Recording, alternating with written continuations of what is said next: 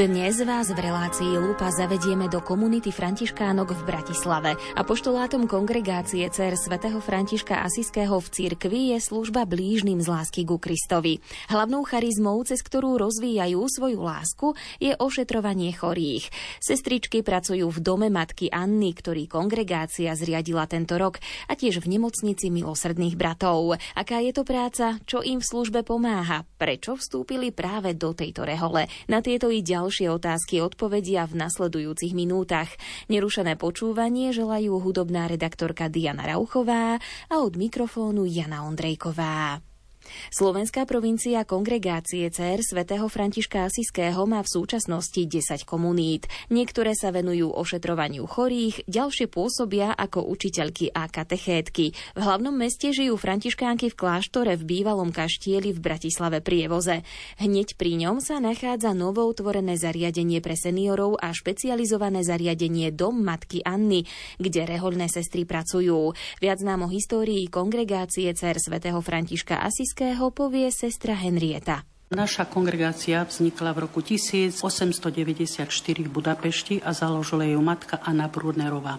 Boli to veľmi ťažké začiatky, sestry žili vo veľkej chudobe, v skromnosti, ale o to viac sa snažili venovať chorým a chudobným, takže čoskoro sa stali známe nielen v Maďarsku, ale aj v širšom okolí.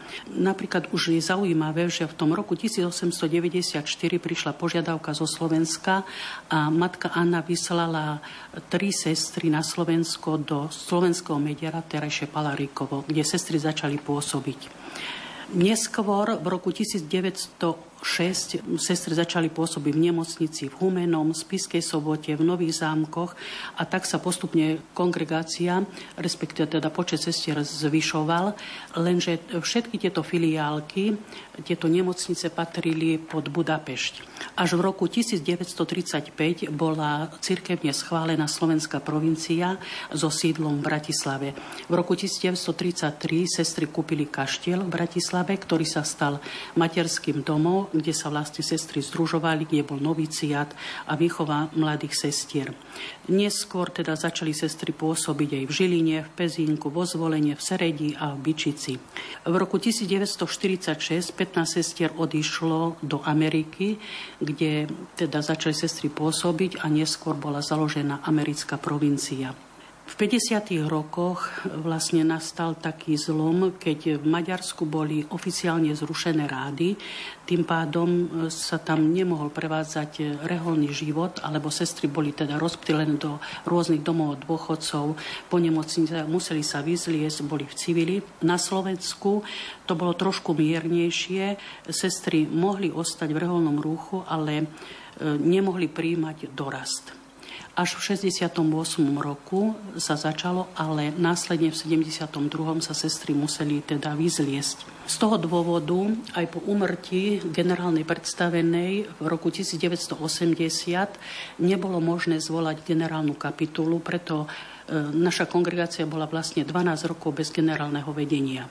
Až v roku 1992 po všelijakých ťažkostiach sa konečne podarilo kapitulu zvolať, kde bola zvolená za generálnu predstavenú sestra Mária Irena Hamranová Slovenka a tým pádom sídlo generálátu prešlo do Bratislavy. Tak najväčšia si rozmach po týchto rokoch, áno, mali sme teda veľký počet sestier, ale čo sa týka tej mladšej generácie, tak najviac to bolo v roku 1989, kedy sa sestry obliekli, ale preto bol nárast, lebo vlastne e, naše sestry za veľkého rizika a ťažkosti príjmali nás, mladé sestry, do rehole a vlastne sme boli tajne vychovávané, vedené k reholnému životu a takto sme vlastne pôsobili. Sestrička, kedy ste sa vlastne dozvedeli o františkánkach a kedy ste sa rozhodli vstúpiť do tejto kongregácie? Vy ste mi spomenuli, že ste teda ešte za totality sa stali reholnou sestrou. Prečo som vstúpila? Nie preto, že moja teta bola sestrou v kongregácii Cer. Františka Asiského, nie preto, že to bolo za totality, že to bolo možno zaujímavé, alebo takto by som mohla menovať iné ľudské dôvody. Pri povolaní ide o voľbu, ktorú učinil Boh a nie my. Veď písme sa hovorí, nie vy ste si vyvolili mňa, ale ja som si vyvolil vás. Povolanie sa vlastne vyznačuje tým, že je úplne darom. Boh však rešpektuje našu slobodu. Mohla som toto povolanie odmietnúť alebo ho nasledovať. Som Bohu vďačná už 47 rokov, že som na jeho dar odpovedala svojim áno. A myslím, že nič krajšie a nič väčšie sa mi v živote prihodiť ani nemohlo. Sestrička, boli ste teda v civile v tom čase, keď ste vstúpili. Ešte si pamätáte, aký to bol pocit, keď ste si mohli obliecť eh, reholné rúcha a vlastne takto normálne fungovať ako reholná sestra aj na verejnosti? Ako som spomínala, do rehole som, áno, vstúpila som 17 ročná už počas gymnaziálnych štúdií teda všetko muselo byť utajované, ale obliečku a napríklad, ja som potom ešte dva roky chodila do školy, som ukončila gymnázium, až po maturite som vlastne nešla na vysokú školu, ale nastúpila som pracovať do Ústavu sociálnej starostlivosti v Žiline na Bóriku, kde boli reholné sestry a vlastne tam celý personál, všetky civilné, sme boli reholnými sestrami.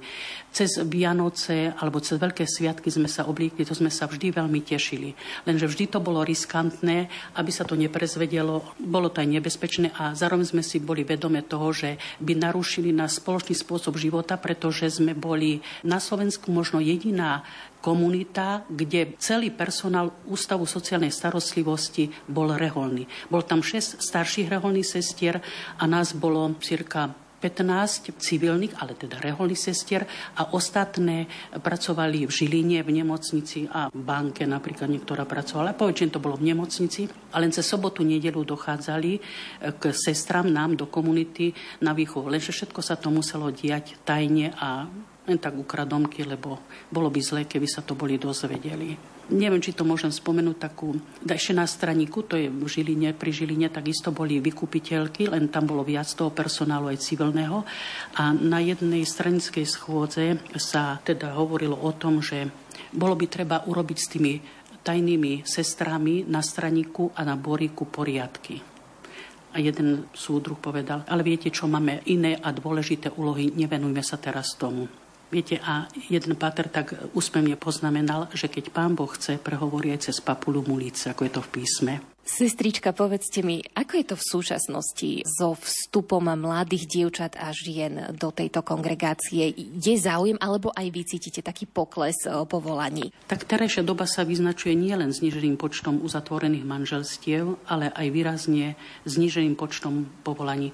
Asi mladí ľudia sa už nechcú tak viazať. Prečo?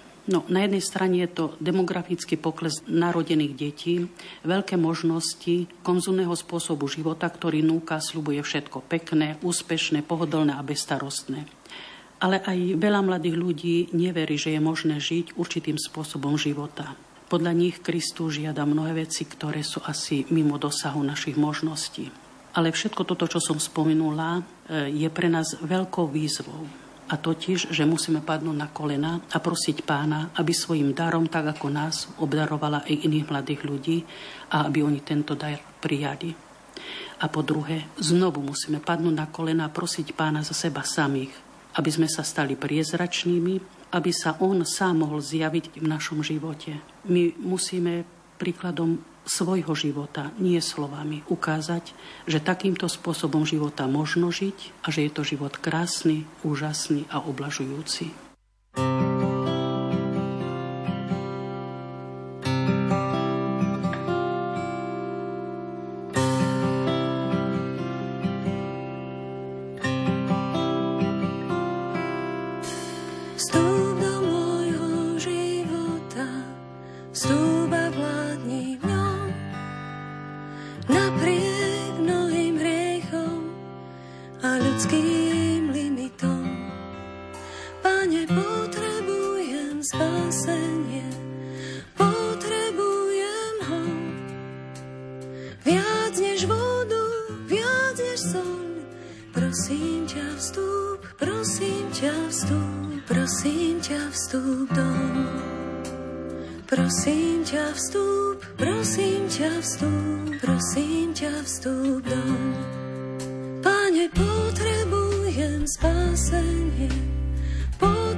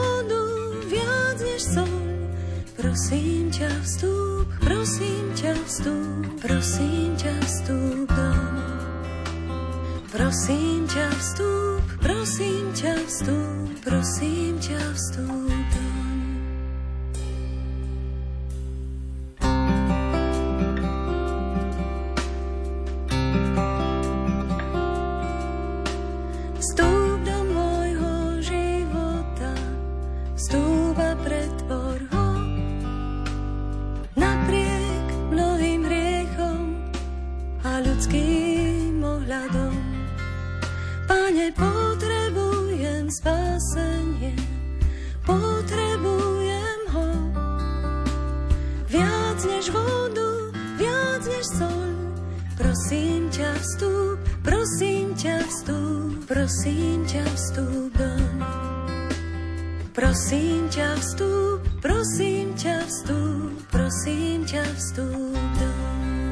Pane, potrebujem spásenie, potrebujem ho. Viac než vodu, viac než sol, prosím ťa vstúp, prosím ťa vstúp, prosím ťa vstúp do. Prosím ťa vstúp, prosím ťa vstúp,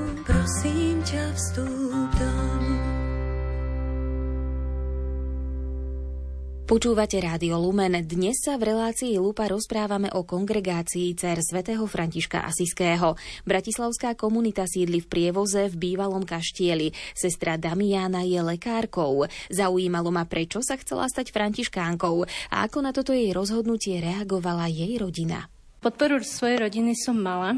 Myslím, že boli na to pripravení. Moja mamina vtedy povedala, že že podľa toho, ako videla, ako sa správam, ako reagujem na veci, tak čakala, že to niekedy zo mňa vzíde, že budem chcieť ísť do rehole. Túto reholu som si vybrala hlavne kvôli tomu, že sa tam spojili dve také základné veci, ktoré sa mi veľmi páčili a to bol uh, život podľa svätého Františka a venovanie sa zdravotníctvu. To boli pre mňa také dve kľúčové veci, lebo už keď som sa rozhodovala pre reholu, už som študovala podstate na zdravotníckej vysokej škole, takže tie rehole, ktoré sa venovali učiteľstvu, neboli pre mňa až také zaujímavé. Takže toto boli také najdôležitejšie veci. A dostala som sa úplnou náhodou k našim sestram. Skrz jedného kňaza, ktorý u nich pôsobil v Maďarsku. A zároveň som ich stretla na tých diecezných stretnutiach mladých na expe povolaní tak tam som stretla naše sestry, aj, aj som dostala od nich vtedy telefónne číslo a sestrička, ktorá mi ho dávala, si myslela, že už sa ani neozvem, keď som po roku zavolala. takže, takže tak, v podstate toto boli také moje najväčšie motivácie, prečo ísť do rehole. Môžem sa opýtať, že či ste spokojná, či sa naplnilo možno to vaše očakávanie? No, keby sa mali naplniť moje očakávania, tak asi by to nebolo moc dobré. A Boh ma celú cestou toho reholného života pripravoval a niekoľkokrát počas mojej formácie mi dal tak na vedomie, ako to pre mňa všetko pripravoval. Ako aj mňa pripravoval pre túto reholu, aj celá tá spiritualita, aj všetko sa ma tak veľmi dotýkalo, že, že som tak vnímala, ako keby to bolo presne pre mňa pripravené a vybraté. Takže za to som mu veľmi vďačná a hovorím, keby to mali byť moje predstavy, tak je veľmi zle. Mne o vás prezradili, že vy ste lekárka. Môžem sa opýtať aj, kde konkrétne pracujete a vlastne v akom odbore? Ja pracujem momentálne v nemocnici milosrdných bratov v Bratislave. Pracujem na oddelení dlhodobo chorých, čo v podstate zahrňa veľmi širokú škálu pacientov. Väčšinou sú to takí starší pacienti na 65 rokov, ale sú aj mladší, ktorí sa rôznym vedením osudu dostali do nejakých komatozných stavov alebo sú odkazaní na našu starostlivosť starostlivosť. Tá náplň je široká. Čo vás táto práca naučila, sestrička? Aká je? Je to veľmi náročné, respektíve určite je to náročné, kde čerpáte tú silu pokračovať v nej? Naučila ma hlavne trpezlivosti. To sa učím každý deň. A učím sa aj inému pohľadu na utrpenie a jeho významu, aj tomu, že je veľmi dôležité pre človeka, ako ho vie niesť. A dôležité je aj to, ako my im vieme pomáhať niesť toto utrpenie. Takže v podstate sa každý deň učím životu pri nich, pri týchto našich pacientoch. Najviac mi pomáha vedomie prítomnosti Boha a toho, že on to všetko má pod svojim patronátom, či už sú to moje medicínske zručnosti, alebo pacienti a ich spôsob prežívania, všetky tie ochorenia, všetko má on v rukách a toto mi najviac asi pomáha, keď už je veľmi ťažko. Vy chodíte aj v reholnom rúchu ako lekárka, či musíte byť v pracovnom plášti? Vedia pacienti, že ste reholná sestra? Vedia, vedia. Chodím normálne v reholnom ruchu. Väčšinou sú z toho najprv prekvapení. Myslia si, že som buď zdravotná sestra, to je najčastejšie, a až potom sa mi väčšinou ospravedlňujú, že prepočte pani doktorka, ja som nevedel ale v podstate majú pravdu, lebo som aj jedno, aj druhé, aj som sestra, aj lekár, takže je to také, väčšinou ma príjmajú dobre, nemajú s tým problém. Zažili ste už niekedy aj e, počas svojej práce taký, nazvem to, že príbeh obrátenia, že prišiel človek, neviem, či zarytý ateista, alebo niekto, kto sa odvrátil počas života od Boha a v podstate v nemocnici k nemu znovu našiel cestu? Väčšinou to vidím tak na umierajúcich ľuďoch, lebo často vnímam, že z nášho medicínskeho pohľadu, aj môjho pohľadu ako lekára, už tam nie je čo urobiť, ako sa pohnúť ďalej a istým spôsobom my vieme, že tá smrť bude následovať, ale ten pacient nie a nezomrieť. že vnímam, jak keby čakali a často čakajú na milosť. Aj sestričky mi povedia, čo sú na oddelení, že ten pacient bol úplný ateista celý život, odmietal všetko a teraz čaká a nevie, prečo čaká. Už tam bol aj páter, už sa aj pomodlil, všetko. Tak už som párkrát aj takto zašla za týmito pacientami a spolu sme sa pomodlili korunku a stalo sa mi, že či už následne na to, alebo už v priebehu tej korunky, že aj zomreli. A som tak vnímala tú milosť Božiu, že naozaj čakali, čakali na milosť od Boha. A je aj toto pre vás povzbudením, takéto svedectva tej Božej láskavosti? Áno, to je najsilnejšie povzbudenie, určite áno.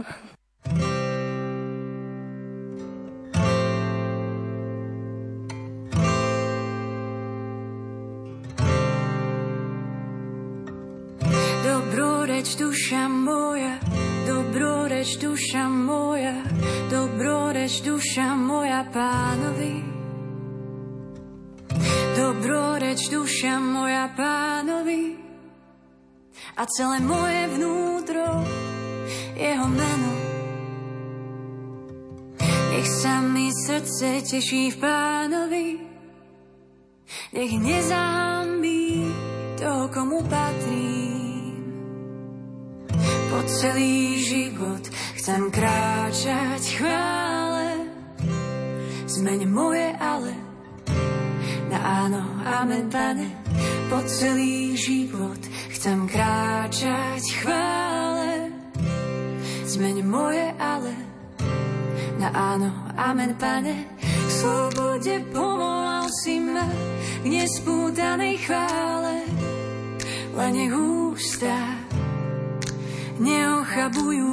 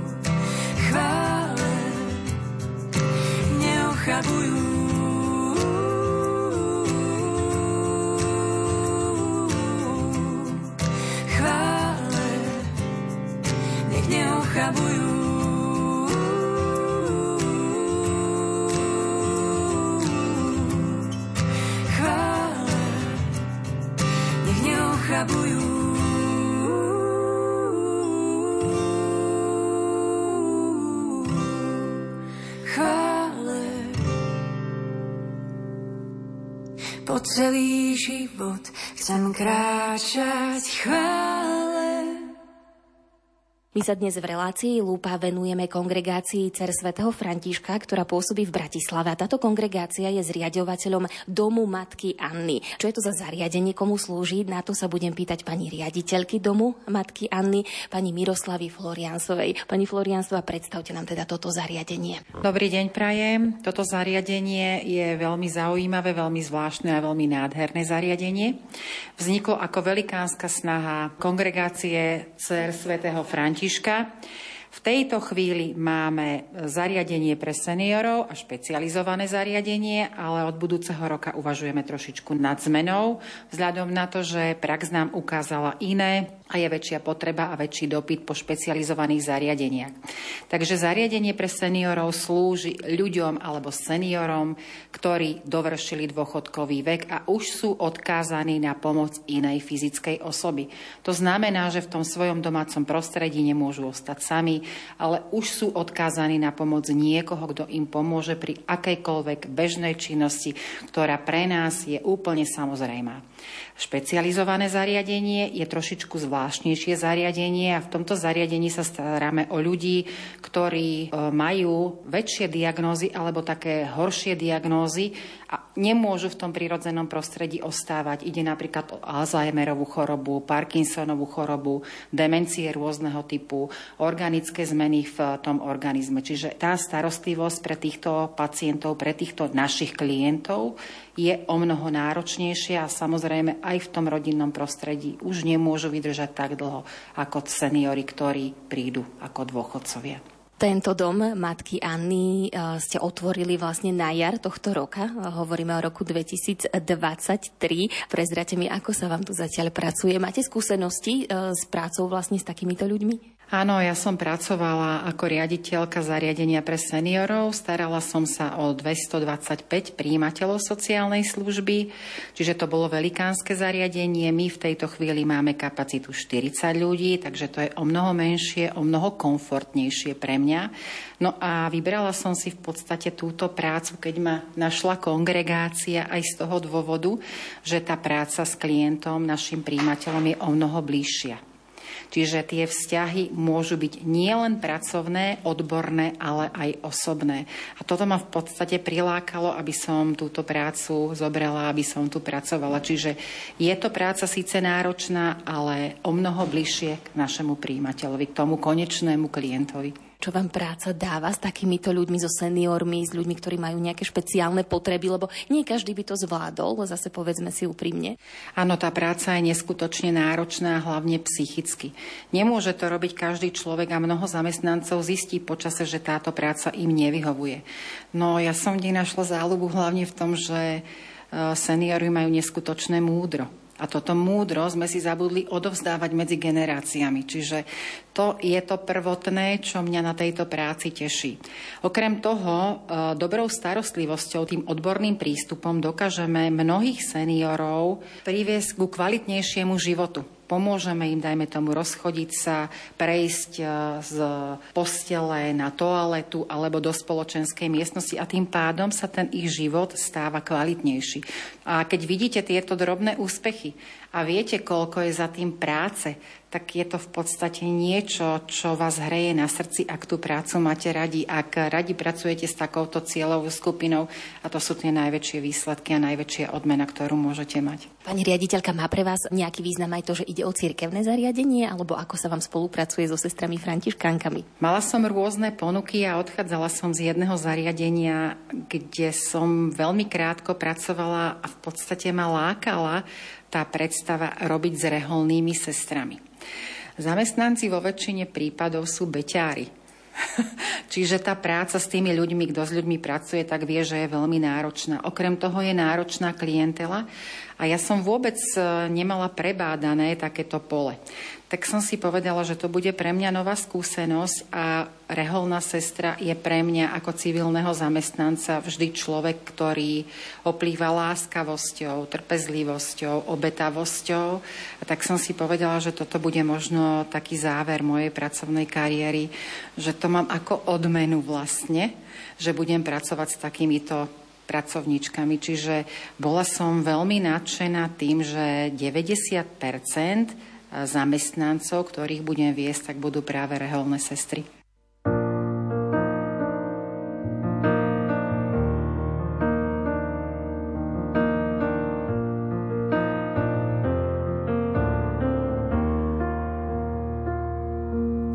Tam, kde si ty,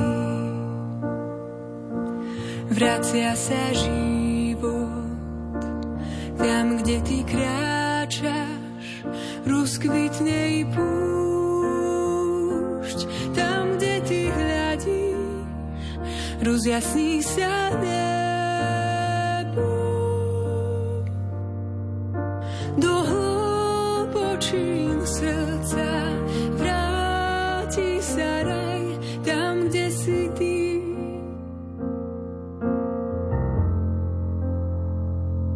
Tam, kde si ty,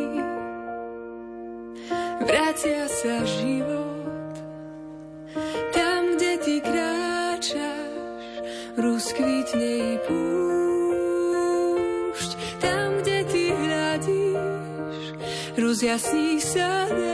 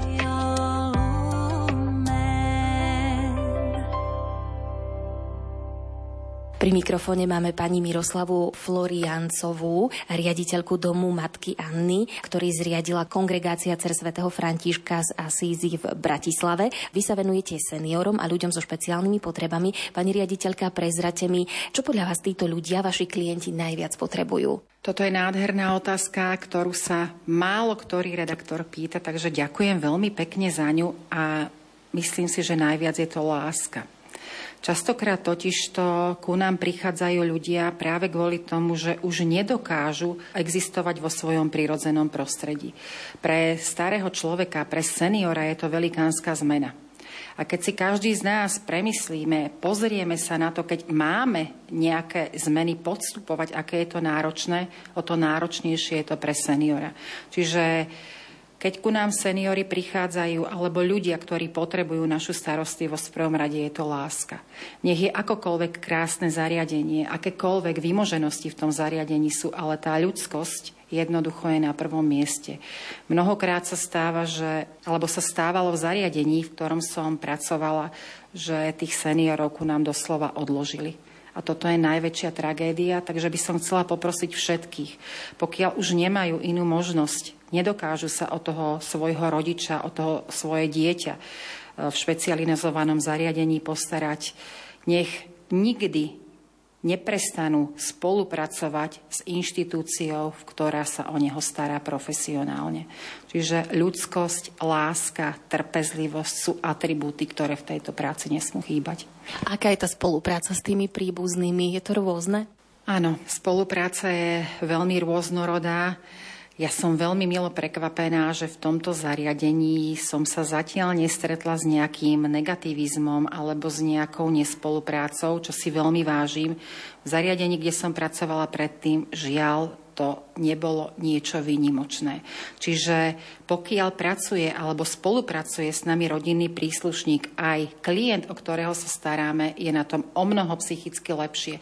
Dokonca tá spolupráca zariadenia a rodiny dokáže zlepšiť zdravotný stav klienta, o ktorého sa staráme.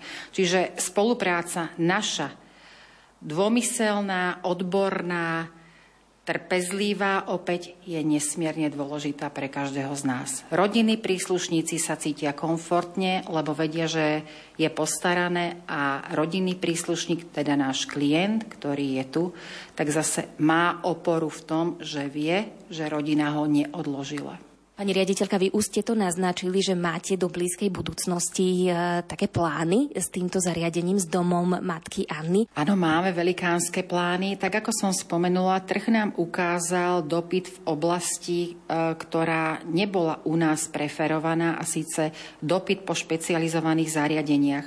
Spomínala som, že v tejto chvíli prevádzkujeme zariadenie pre seniorov Máme tu na 37 miest a špecializované zariadenie, ktoré však má len 3 miesta. Keďže dopyt po špecializovanom zariadení je veľmi markantný, tak sme sa rozhodli tento pomer upraviť a síce zariadenie pre seniorov bude mať len 17 miest a špecializované zariadenie 23 miest. Takže to je taká velikánska vízia do budúcna. Už by mala začať byť aktualizovaná, realizovaná od 1.1.24 tak sa na ňu všetci pripravujeme a veľmi sa na ňu tešíme. To špecializované zariadenie vlastne bude slúžiť nielen seniorom, ale aj mladším ľuďom. Keď rodiny, ktoré majú deti alebo teda aj príbuzných eh, s takýmito špecializovanými potrebami, či už Alzheimerová choroba alebo Parkinsonová alebo iné diagnózy, môžu sa na vás obrátiť alebo ako to v súčasnosti. Cítia možno také výčitky svedomia, ak eh, nezvládajú tú starostlivosť a musia dať toho svojho príbuzného do špecializovaného zariadenia a sú tie výčitky na mieste? Áno, správne ste to pomenovali, častokrát v tých rodinách od rodinného príslušníka prichádza výčitka, ale keď si my na sebe pozrieme, že by sme sa mali starať o niekoho 24 hodín denne, je to veľmi náročné. Normálny človek, ktorý by mal chodiť aj do práce, to proste zvládnuť nedokáže. Návyše, e, rozumiem tomu, že sme v tých rodinách a možno chceme tú lásku, ktorá nám bola dávaná, tú starostlivosť odmeniť, odvďačiť sa starostlivosťou o toho chorého človeka. Ale napriek tomu, z skúseností, ktoré mám, tak som zistila, že nie je na mieste, aby sme si vyčítali, že sme zlyhali ako osoby. Ba práve naopak, v našich zariadeniach ten klient dostane o mnoho viacej podnetov. Či sú to rôzne voľnočasové aktivity, či sú to rôzne terapie, či sú to podnety od samotných klientov, Určite toho je viacej ako v domácom prostredí. Takže odpovedám na otázku, pokiaľ niekto má túto dilemu, nech neváha, nech si pozrie tie zariadenia, nech si zistí, aké aktivity tam sú, ale určite nech nie je v pozícii, že som zlyhal. V žiadnom prípade. Ba práve naopak, ak sa rozhodne rodinný príslušník pre špecializované zariadenie, ja garantujem, že bude spokojný a tá starostlivosť bude na vysokej odbornej profesionálnej úrovni. Pani riaditeľka, čo by ste zaželali celému tomuto dielu, ktoré sa teda rozbieha? No, hlavne veľa úspechov, zamestnancov, ktorí budú trpezliví, klientov, ktorí sa tu budú cítiť ako doma, Rodiny príslušníci nech vedia, že sa na nás môžu spolahnúť a nech toto zariadenie dlho prosperuje. Je úžasné, je krásne a pracovný personál je jedinečný.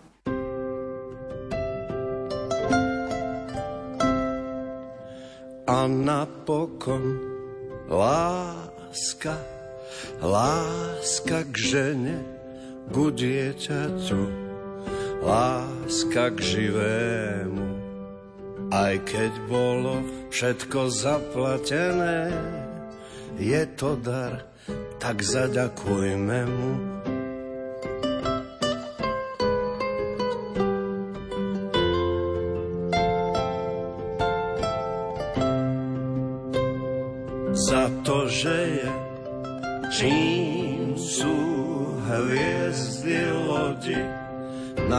Najjasnejšia medzi hviezdami Láska, ktorá plodí nás i rodí na krátku púť svetom neznámym.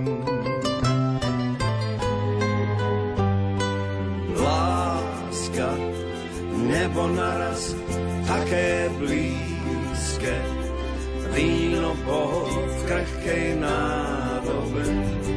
Láska, ktorá sedí pri kolí láska, ktorá kľačí pri hrobe.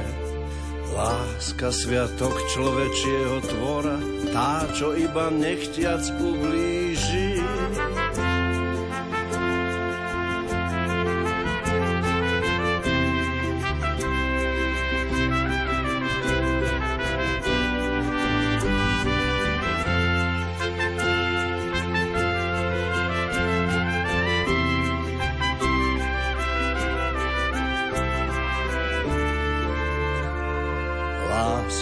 Sviatok človečieho tvora, tá, čo iba nechťac ublíži.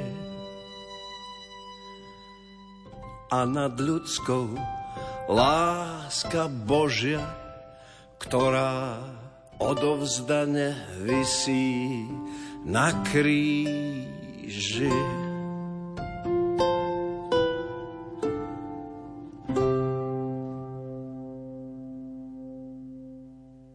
My sa v relácii Lúpa rozprávame so sestrami Františkánkami z kongregácie CER svätého Františka Asiského z Bratislavy. Kongregácia je zriadovateľom Domu Matky Anny, ktorý sa stará o seniorov a tiež má špecializované zariadenie. A v tomto zariadení, v tomto Dome Matky Anny pôsobí aj sestra Antonia. Sestrička, prezrate mi, čo konkrétne vlastne robíte vy v Dome Matky Anny, čo máte na starosti a či je táto vaša služba náročná? No keďže to je e, zariadenie zariadenie sociálnych služieb, tak znamená, že e, najväčšiu prioritu tam má opatrovateľstvo. Takže sme tam ako opatrovateľky. Ako práca s ľuďmi vždy je náročná, ako každá práca je náročná, ktorú robíme svedomite.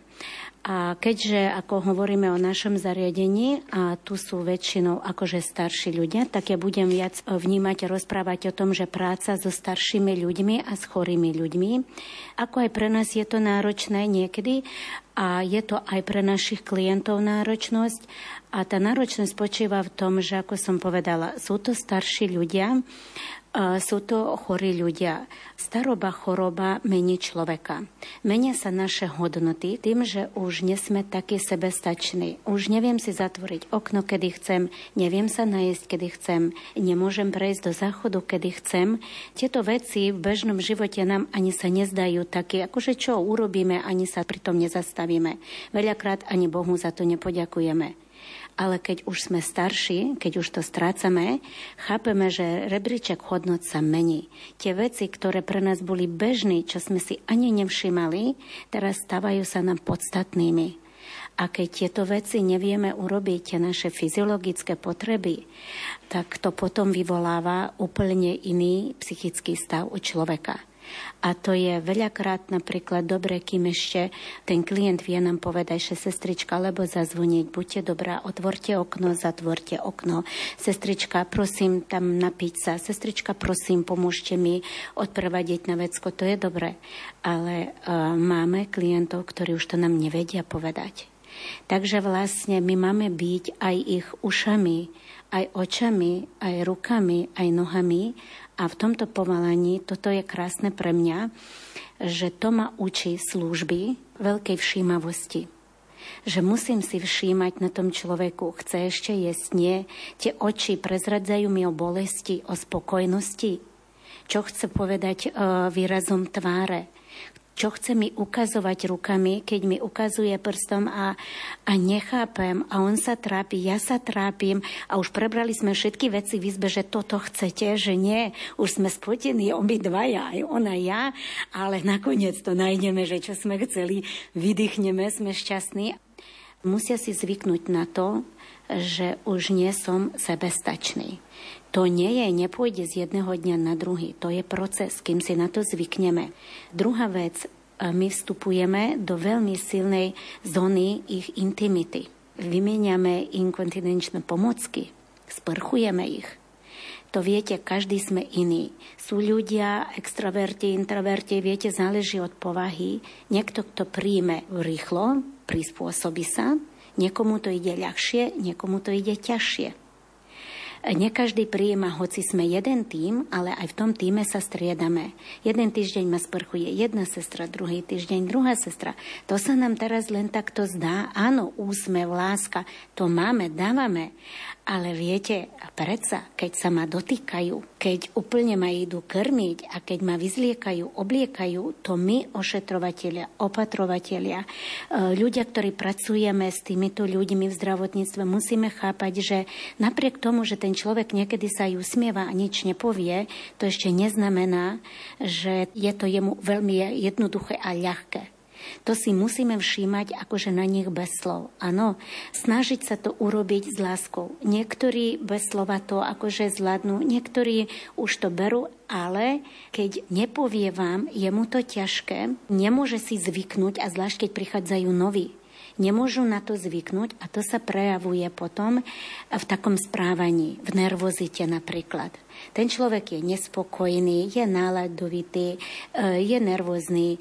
Oni tú svoju ťažobu, tú ťažkosť zvykať, že nie som sebestačný, vstupujú do mojej intimity. Možno doma niečo netak sa stalo. No a keďže my sme s nimi 12 hodín, to je úplne normálne, že ona sa odzrkadľuje na nás. Oni si dovolia akože povedať tú svoju naladivosť, nervozitu, akože vyprojektovať na nás, čo je úplne normálne. A tomto je akože toto naša náročnosť. Nesmieme to brať osobne. Nesmieme sa na nich uraziť. Oni to nerobia v zlom, to je choroba, to sú bolesti. Aj tie bolesti môžu vyvolať to, že človek je nervózny a občas jednoducho má právo mať zlý deň. My sme pre nich už nová rodina. Takže my sme ako rodina v rodine a musíme byť všímaví aj na to že niekedy nepreto je uhundrané, lebo ozaj je ten zlý obed a ten človek chce za tým niečo povedať. A to je to najväčšia náročnosť pre mňa, že všímať si to. A to je to, kde každý deň prosím Boha o múdrosť, o Ducha Svetého, o pomoc, aby sme tieto veci všímali u tých ľudí. Lebo harmonogram práce máme, to máme všade, to je dobré, to vieme, čo máme robiť, ale toto dokážeme všímať iba s Božou pomocou. Sestrička, viem ale, že môže byť veľmi ťažké niekedy nebrať si veci osobne. Čo vám pomáha, keď je to v tej práci náročné? Keď som ešte bola novická, starala som sa tu o jednu staršiu sestričku, ktorá bola veľmi múdra a veľmi dobrá a ja som ju veľmi mala rada. A ona mi raz povedala veľmi jednu múdru vec, že v reholi je to tak, koľko osob, toľko povách. A toto som si zapamätala, že nie iba v Reholi je to vo svete tak. Áno, my sme všetci iní. Ako mne, nie každý človek je úplne na všetky 100% sympatický, ani ja nemôžem byť sympatická všetkým. To musíme prijať, to je normálna bežná vec v živote. Niekto má rád tichších ľudí, niekto má rád takých, ktorí sú radostnejší, ako všetci sme iní, akože ja tiež nemôžem byť pre všetkých ako všetkým a že každému sa páčiť, ani nie o to ide, aby sme sa páčili. Áno, v prvom rade všetkým. Všetci sme Božie deti, snažíme sa prijímať jeden druhého takým, akým sme. Nemôžeme jedna druhu vychovávať, prevychovávať, musíme sa prijímať. Ten človek je taký, snažím sa ho milovať takého, lebo aj mne je príjemne, keď mňa prijímajú a prijímajú ma takú, aká som. Máme sa naučiť tolerovať sa, prijímať sa a potom ideme ďalej.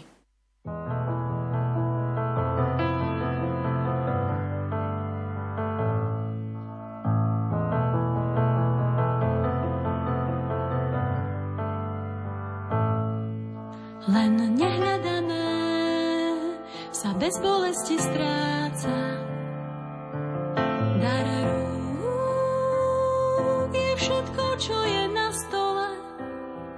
Všetko je túžba, nápor, práca. Ešte aj zvon vie, čo sú mozové. Kto hnetie a zvony v nej, že nie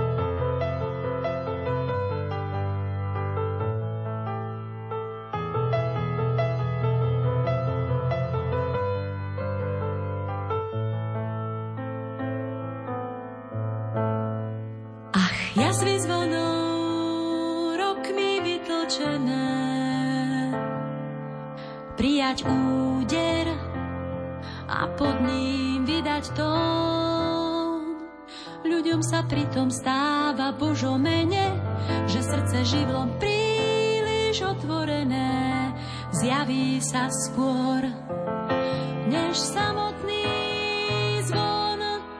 Kto hnetie nás, ten vie, čo nevie veža a zvony v nej, že nie sme, nie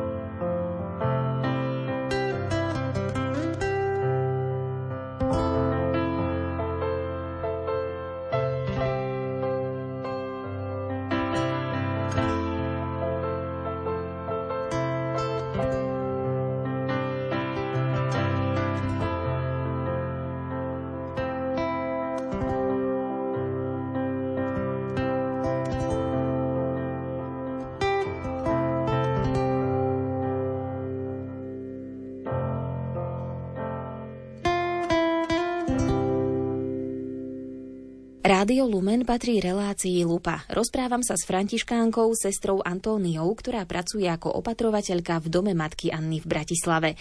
Pýtam sa jej, prečo vstúpila do kongregácie dcer svätého Františka Asiského. Zdravotníctvo to na začiatku nebola moja charizmu, lebo som bola katechetku a som pracovala s mládežou a s deťmi, ale život svätého Františka, jeho charizma, kde on nasledoval chudobného a trpiaceho Krista, toto ma vlastne priviedlo ku Františkankám. Tiež som chcela nasledovať trpiaceho a chudobného Krista. Toto som tam našla a keď František na začiatku e, svojho obrátenia, keďže sa obratil, hneď išiel prvé, čo ja vždy hovorím, že to je naša prvotná charizma, ošetrovanie, lebo František prvé, čo urobil, išiel ku opusteným, ku malomocným. K tým, ako aj pán Ježiš v Evaníliu, keď čítame, že uzdravoval tých malomocných, tých, o ktorých už nikto nemal e, záujem, boli na okraji spoločnosti a to urobil aj svätý František po svojom obrátení, že našiel malomocných. A dokonca, keď poboskal malomocného, tedy pochopil, že to, čo bolo pre ňoho horké, v živote tedy sa stalo sladké. A keď som prišla a bolo mi na začiatku veľmi ťažko opatrovať, lebo som nedokázala pichnúť tú injekciu, bolo ťažké. A tedy to mi Boh tak dovolil, aby som pochopila, že to nebude z mojej šikovnosti, keď tu budem a budem pracovať jedine z jeho milosti. Takže na začiatku som sa bála, som rozmýšľala, že to nezvládnem, že to zdravotníctvo asi nie je pre mňa. Ozaj, nebolo to pre mňa ale Boh mi ukázal, že stačí ti moja milosť. Takže to, keď dnes robím a keď dnes to pichnem, tú injekciu a urobím to, to je jedine z veľkej Božej milosti. Uvedomujem si to, že dostala som tú milosť, chcem s tou milosťou slúžiť aj naďalej. Akurát v tomto je tá krása a to čáro toho všetkého, že spríjemniť posledné chvíle tých ľudí a prežiť ich spolu s Bohom a s nimi. Sestrička Antónia, vy vlastne prichádzate do kontaktu nielen s vašimi klientami, ale aj s ich príbuznými. Ako sa vám s nimi spolupracuje? No, keďže na začiatku prichádzajú e, naši klienti, tak to je samozrejme, že je to nové miesto, noví ľudia, je to pre nás všetkých nové. Pre nás sú naši klienti noví, príbuzní sú noví, my sme pre nich noví. Oni nám odovzdávajú tých, ktorých majú najradšej, sú to ich e, rodičia, ktoré najdrahšie je v živote človeka. Áno, Takže sme si toho vedomi ale potrebujeme tiež sa zoznámiť, takže prvý mesiac by som povedala, že vždy je to také zoznamovanie sa. Áno, oni sa zoznamujú s nami, my sa zoznamujeme s nimi a musím povedať, že nestretla som sa ešte so žiadnym príbuzným, kde by boli niečo nepochopenie, ako ja osobne som sa s tým nikdy nestretla.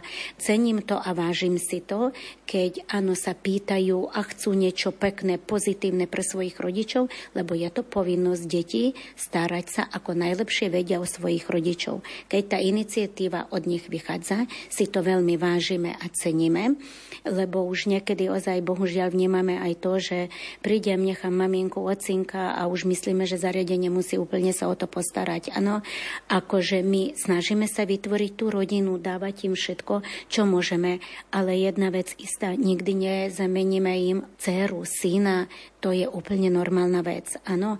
A keď vieme spolupracovať s príbuznými, to je veľmi dôležité, lebo náš klient vtedy cíti sa na 100% už e, v dobrých rukách a už rýchlejšie sa prispôsobí k novému prostrediu, ako vidí nás, že my vieme spolu komunikovať. Hľadáme niečo, čo pre nich je dobré a on už potom sa akože viac už ako prispôsobí sa tiež, lebo cíti sa už skorej doma. Páčilo sa mi minulé, že tiež akože jedna kolegyňka mi povedala, my ešte tak máme taký program Kersy, kde viete, ešte máme kľúčových svojich pacientov. Každá má ešte tam niekoľkých, troch, štyroch svojich klientov, o ktorých musíte vedieť akože trošku viac, väčší záujem a sa snažiť s príbuznými vytvoriť takú spoluprácu. No a tiež som mala tam jedného pána, a on bol taký zlatý, keď prišli príbuzní a kolegyňka mi povedala, že ten pán... A ja som bola niečo na izbe, niečo sme sa o tom rozprávali s ním a keď som odišla, tak on tak hrdo povedal príbuzným, to je moja sestrička. že oni si to tiež si potom vážia. Zatiaľ ja môžem povedať to, že treba komunikovať aj s príbuznými, tá komunikácia vždy je veľmi dôležitá. Oni sa pýtajú, snažíme sa odpovedať, potrebujeme komunikovať. Oni prežívajú, že kde nechali svojich rodičov, ako im to je. To je úplne normálne. Ale zas musíme aj spolupracovať, lebo viete, doma staráme sa iba o jedného. Tu máme akože v nočnej napríklad mám 30. Áno, ale stále, keď máme ten dobrý vzťah a keď poznáme tých ľudí, akože všetky otázky, všetko môžeme vyriešiť. Čo vás naučila práca s chorými ľuďmi, so seniormi, s ľuďmi, ktorí teda majú nejaké špeciálne potreby? Mala som 27 rokov, 28, keď som začala pracovať s ľuďmi, ktorí už boli tak na sklonku dňa a väčšinou, predtým sme mali tu iné zariadenie a také viac hospisové a väčšinou sme držali ruky tým, ktorých sme sprevádzali už ano, na to stretnutie s Bohom. A viete, ďakujem Bohu za to, lebo vtedy ako 28-ročná bola to tiež veľká milosť od Boha. Rebríček hodnot v mojom živote sa veľmi zmenil. Toto je milosť, keď Boh nám dovolí už v mladom veku pochopiť to, prečo žijeme a na čo žijeme. Aj v rehole, aj v nás ako je to také, že tiež je kariéra, tiež si myslíme, že ešte také školy si porobíme, tamto pôjdeme, neviem čo, rozumiete, ale títo ľudia ma naučili, keď zomierali, veľa ľudí som vypočula. A viete, jedine bolo, čo ľutovali, ľutovali iba to, čo v živote nebola láska. Nikto z nich neľutoval to, že som neurobila kariéru, že som sa nedobila toho, čo som chcela v živote a všetci ľutovali iba jedno. Nemal som čas pre deti, nemala som čas pre rodinu. Veľa času som strávila v robote nie tam, kde som mala byť. Všetko, čo nebola láska v našom živote, to nás bolelo na sklonku dňa. A vtedy som pochopila, že nie je to jednoducho žiť tú lásku, ozaj, čo nás Boh učí. A láska to nie je vždy tá láska, že úsmeva niečo. Láska je aj to, keď napomíname, aj keď povieme, aj je to bolestivé. A láska má rôzne tváre, ale všetko, čo nie je láska, potom lutujeme. A toto ma naučilo s týmito chorými, že vnímať tú službu, že ešte keď aj slúžim im, to nestačí iba urobiť, že aká som šikovná, hej, ja ešte to zvládam ako, ale urobiť to z lásky. A keď vidím, že tomu človeku ozaj je ťažké prijať, viete, že treba vymeniť tú inkontinenčnú pomocku A nevždy je to príjemne, lebo aj zapachuje. Tak na mňa pozrie, že sestrička, prepačte. Hovorím, ale to je normálna vec. Hovorím, dnes vám, zajtra mne. Ja som tiež kandidátka na to. Boh tak stvoril svet, že všetci sme kandidáti na starobu a chorobu. Dnes ja vám pomáham, zajtra mne budú pomáhať. Nič sa nedeje. Aby viete, tá pomoc nebola iba to, že som prišla hrdinka a urobila som vám, ale aby tu cítili, že to robíme s láskou. A ozaj s takou radosťou v duchu, že nie je to pre mňa záťaž, že teraz musím sa o vás postarať. Lebo možno, že v živote potom aj ja, keď raz tam budem ležať, aby som neľutovala to, že možno niekomu to z láskou urobila som niečo. V dnešnej lupe sme vás zaviedli do komunity Františkánok v Bratislave. Reláciu pripravili hudobná redaktorka Diana Rauchová a redaktorka Jana Ondrejková. Ďakujeme za pozornosť a želáme požehnaný čas s Rádiom Lumen.